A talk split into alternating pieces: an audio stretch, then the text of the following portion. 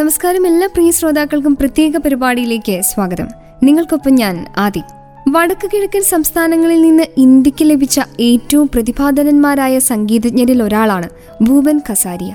അറിയപ്പെടുന്നതൊരു പാട്ടുകാരനായിട്ടാണെങ്കിലും ഭൂപൈൻ കൈവരിക്കാത്ത മേഖലകൾ കുറവാണ്.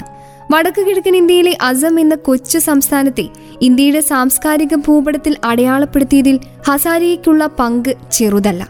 അദ്ദേഹം സംവിധാനം ചെയ്ത glimpses of the misty east എന്ന ഡോക്യുമെന്ററി ആയിരത്തി തൊള്ളായിരത്തി നാൽപ്പത്തി ഏഴ് മുതൽ ആയിരത്തി തൊള്ളായിരത്തി തൊണ്ണൂറ്റി ഏഴ് വരെയുള്ള വടക്കുകിഴക്കൻ സംസ്ഥാനങ്ങളുടെ സാംസ്കാരിക പൈതൃകത്തിന്റെ നേർക്കാഴ്ചയാണ്. ആയിരത്തി തൊള്ളായിരത്തി ഇരുപത്തിയാറിൽ അസാമിലെ സാദിയയിൽ ജനിച്ച ഫൂബിൻ തന്റെ പത്താമത്തെ വയസ്സിൽ തന്നെ ആദ്യമായി പാടി.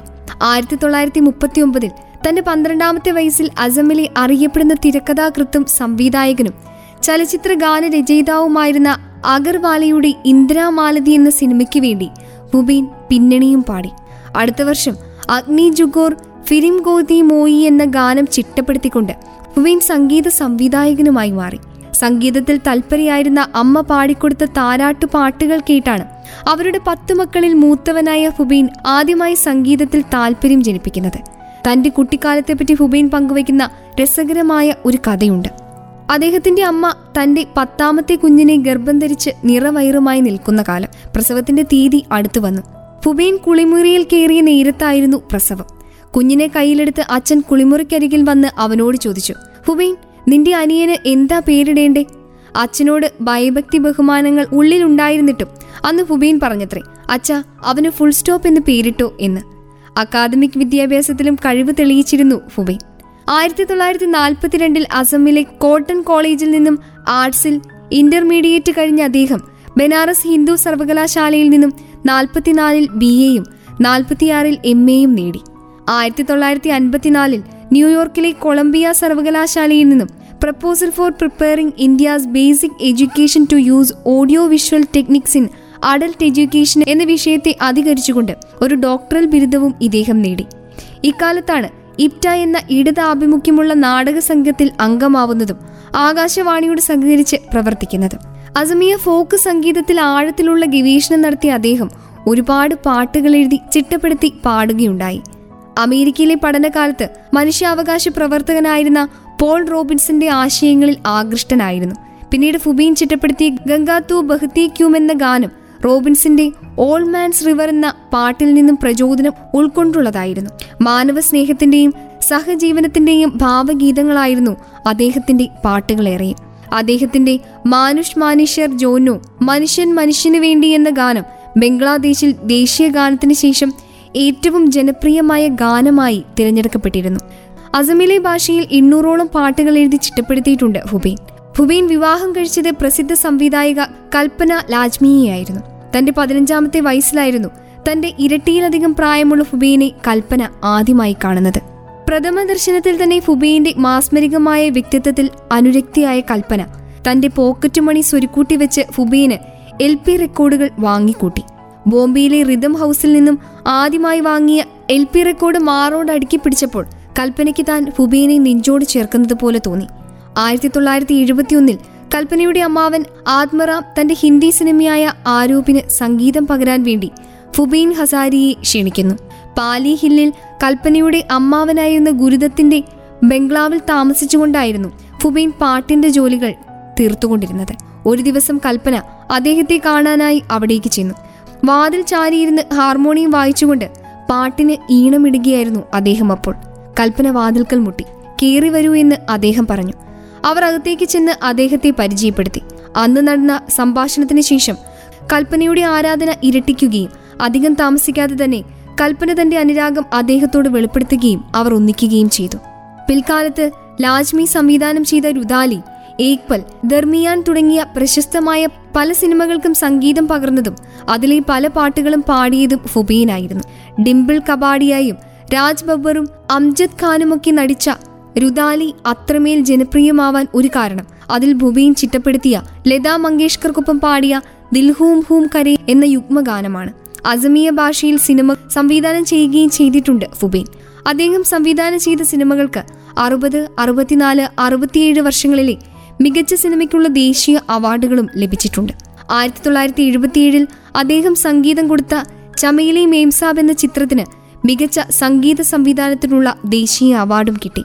അക്കൊല്ലം തന്നെ പത്മശ്രീയും ആയിരത്തി തൊള്ളായിരത്തി തൊണ്ണൂറ്റി രണ്ടിൽ ദാദാ സാഹിബ് ഫാൽക്കെ അവാർഡ് രണ്ടായിരത്തി ഒന്നിൽ പത്മഭൂഷൺ രണ്ടായിരത്തി പതിനൊന്നിൽ പത്മവിഭൂഷൺ എന്നീ ബഹുമതികളും ഭുബേനെ തേടിയെത്തിയിരുന്നു. രണ്ടായിരത്തി ഒന്നിൽ അദ്ദേഹത്തിന്റെ ചിത്രമുള്ള പോസ്റ്റൽ സ്റ്റാമ്പ് പുറത്തിറക്കി തപാൽ വകുപ്പ് അദ്ദേഹത്തെ ആദരിച്ചു. ആയിരത്തി തൊള്ളായിരത്തി അറുപത്തിയേഴ് എഴുപത്തിരണ്ട് വർഷങ്ങളിൽ സ്വതന്ത്രനായി തെരഞ്ഞെടുപ്പിൽ മത്സരിച്ച അദ്ദേഹം രണ്ടു വട്ടവും നിയമസഭാ അംഗമായി. അദ്ദേഹത്തിന്റെ മുൻകൈയിലാണ് ഇന്ത്യയിൽ ആദ്യമായി സർക്കാർ നേരിട്ട് ഒരു സിനിമാ നിർമ്മാണ സ്റ്റുഡിയോ ഗുഹാവത്തിയിൽ സ്ഥാപിക്കുന്നത്. അസമിലെ സദിയ എന്ന സ്ഥലത്താണ് ഫുബൻ ഹസാരിയുടെ ജനനം. ബാലപ്രതിഭയായ ഭുവൻ തന്റെ പത്താമത്തെ വയസ്സിൽ തന്നെ സ്വന്തമായി പാട്ടെഴുതി ആലപിക്കുകയുണ്ടായി. ഇന്ദ്രമലതി എന്ന അസാം തിയേറ്ററിന് വേണ്ടി പ്രവർത്തിക്കുമ്പോൾ അദ്ദേഹത്തിന് വയസ്സ് പന്ത്രണ്ടാണ്.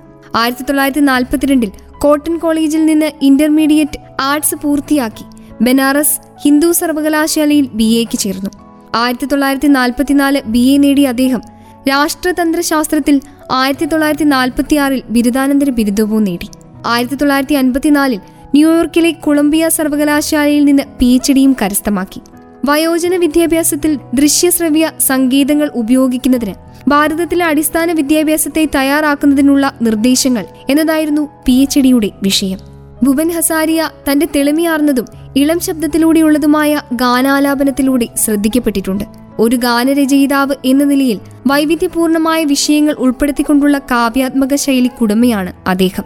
നാടോടി സംഗീതത്തിൽ സമകാലീന സ്പർശങ്ങൾ സന്നിവേശിപ്പിച്ചുകൊണ്ടുള്ളതാണ് അദ്ദേഹത്തിന്റെ സംഗീതരചന. ആദ്യമൊരു ബാലകലാകാരനായും പിന്നീടൊരു സംവിധായകനായുമാണ് ഭുവൻ അസാം ചലച്ചിത്ര വ്യവസായ രംഗത്ത് സജീവമാകുന്നത്. ആസാമിലെ കൂടാതെ പശ്ചിമ ബംഗാൾ അയൽ രാജ്യമായ ബംഗ്ലാദേശ് എന്നിവിടങ്ങളിലും പ്രശസ്തനാണ് ഭുവൻ ഹസാരിയ.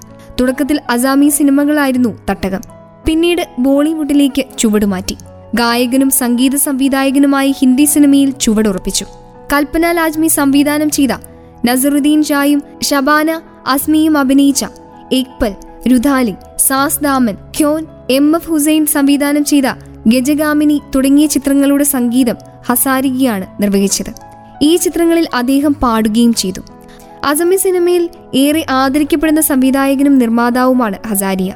ആയിരത്തി തൊള്ളായിരത്തി അറുപതിൽ ശകുന്തള ആയിരത്തി തൊള്ളായിരത്തി അറുപത്തിനാലിൽ പ്രതിധ്വനി ആയിരത്തി തൊള്ളായിരത്തി അറുപത്തിയേഴിൽ ലോട്ടറി ഗോട്ടി എന്നീ ചിത്രങ്ങൾക്ക് അദ്ദേഹത്തിന് മികച്ച സംവിധായകനുള്ള ദേശീയ പുരസ്കാരവും ലഭിച്ചു. ആയിരത്തി തൊള്ളായിരത്തി എഴുപത്തിയേഴിൽ ചമേലി മെയിംസാബിലി സംഗീത സംവിധാനത്തിന് ദേശീയ പുരസ്കാരവും ലഭിച്ചു. ആയിരത്തി തൊള്ളായിരത്തി എഴുപത്തിയേഴിൽ രാജ്യം പത്മഭൂഷൺ നൽകി. അസം സർക്കാർ സംസ്ഥാനത്തെ ഉന്നത പുരസ്കാരമായ ശങ്കർദേവ് അവാർഡും ഇദ്ദേഹത്തിന് ലഭിച്ചിട്ടുണ്ട്.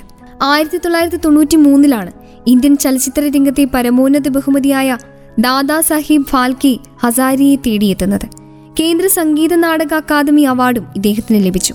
ദേശീയ ചലച്ചിത്ര award committee jury chairman Pune film institute governing council അംഗം എന്നീ നിലകളിലും ഇദ്ദേഹം പ്രവർത്തിച്ചു. ആയിരത്തി തൊള്ളായിരത്തി അറുപത്തിയേഴ് മുതൽ എഴുപത്തിരണ്ട് വരെ അസം നിയമസഭയിൽ അംഗമായിരുന്നു. സ്വതന്ത്രനായി മത്സരിച്ചാണ് അദ്ദേഹം തിരഞ്ഞെടുക്കപ്പെട്ടത്. അസാമിലെ സാദിയിൽ ആയിരത്തി തൊള്ളായിരത്തി ഇരുപത്തിയാറിൽ അധ്യാപക കുടുംബത്തിലായിരുന്നു ഇദ്ദേഹത്തിന്റെ ജനനം. പിതാവ് നീലകണ്ഠ ഹസാരി ഉൾപ്പെടെ കുടുംബത്തിലെ മിക്കവരും അധ്യാപകരായിരുന്നു. കുടുംബത്തിന് സാധികയിൽ സ്വന്തമായി സ്കൂളും ഉണ്ടായിരുന്നു. എന്നാൽ തന്റെ വഴി അധ്യാപനമല്ലെന്ന് പത്താം വയസ്സിലൊരു കാസറ്റിൽ പാടി ഭുവൻ തെളിയിച്ചു. ഇന്ത്യൻ സിനിമാ ചരിത്രത്തിൽ രണ്ടാമത്തെ ശബ്ദചിത്രമായ ഇന്ദ്രമാലതിയിൽ പന്ത്രണ്ടാം വയസ്സിൽ വേഷമിട്ട് നടനായി അരങ്ങേറ്റം കുറിച്ചു. അമേരിക്കയിലെ കൊളംബിയ സർവകലാശാലയിൽ നിന്ന് മാസ് കമ്മ്യൂണിക്കേഷനിൽ ഡോക്ടറേറ്റുമായി തിരിച്ചെത്തിയ അദ്ദേഹം മുഴുവൻ സമയവും സിനിമയ്ക്കായി നീക്കിവച്ചു. വിവാഹിതരായിട്ടില്ലെങ്കിലും മുപ്പത്തിയെട്ട് വർഷമായി ഒരുമിച്ച് കഴിയുന്ന കൽപ്പന ലജ്മി ഹുബന്റെ ജീവിത പങ്കാളിയാണ്. ഹുബന്റെ ആദ്യ ഭാര്യ പ്രിയമാണ് മകൻ തേജ്. രണ്ടായിരത്തി പതിനൊന്നായപ്പോഴേക്കും ഭുബൈന്റെ ആരോഗ്യം ക്ഷയിച്ചു തുടങ്ങി. കൽപ്പന ഇരുപത്തിനാല് മണിക്കൂറും കൂട്ടിരുന്നുകൊണ്ട് അദ്ദേഹത്തെ പരിചരിച്ചു. നവംബർ അഞ്ചാം തീയതി. പതിവില്ലാതെ കൽപ്പന അദ്ദേഹത്തെ ഐ സിയുവിൽ തനിയെ വിട്ട് ഒരു കപ്പ് കാപ്പി കുടിക്കാൻ ആശുപത്രിയിലെ ക്യാന്റീൻ വരെ ഒന്ന് പോയി അപ്പോഴേക്കും ഡോക്ടർമാരുടെ വിളി വന്നു. Come fast we are losing him മരണത്തിന് കീഴടങ്ങാൻ ബുബീന് മടിയായിരുന്നു. അദ്ദേഹത്തിന്റെ നെറുകയിൽ കൈവച്ചുകൊണ്ട് കൽപ്പന അസമിയിൽ ഉറക്കെ പറഞ്ഞു. ജാ ഫുപ്സു ജാ. പൊയ്ക്കൊള്ളു. ധൈര്യമായി എന്ന്. അടുത്ത നിമിഷം ഭൂമിയന്റെ ജീവശ്വാസം നിലച്ചു. ഇന്ന് ബ്രഹ്മപുത്ര നദിയുടെ തീരത്ത് ഒരു കാലത്ത് താൻ അധ്യാപകനായിരുന്ന ഗുഹാവത്തി സർവകലാശാല നൽകിയ ആറടി മണ്ണിൽ അന്ത്യവിശ്രമം കൊള്ളുന്നുണ്ട് അദ്ദേഹം. ബ്രഹ്മപുത്രയുടെ ഭാവഗായകനെന്ന് സഹൃദയർ സ്നേഹപൂർവം വിളിച്ചിരുന്ന ഭൂപേൻ മൃതദേഹം പൂർണ ഔദ്യോഗിക ബഹുമതികളോടെ ഗുഹാവത്തിയിൽ ബ്രഹ്മപുത്ര നദീതീരത്താണ് സംസ്കരിച്ചത്. സിനിമാ സംഗീത ലോകത്തെ വിസ്മയത്തിന്റെ ഓർമ്മകൾക്ക് മുൻപിൽ ഒരു പിടി പൂക്കളർപ്പിച്ചുകൊണ്ട് പ്രത്യേക പരിപാടി ഇവിടെ പൂർണമാവുന്നു. നിങ്ങൾക്കൊപ്പം ഇത്രയും നേരമുണ്ടായിരുന്നത് ഞാൻ ആദി. തുടർന്നും കേട്ടുകൊണ്ടേയിരിക്കൂ radio Mangalam ninety one point two. നാടിനൊപ്പം നേരിനൊപ്പം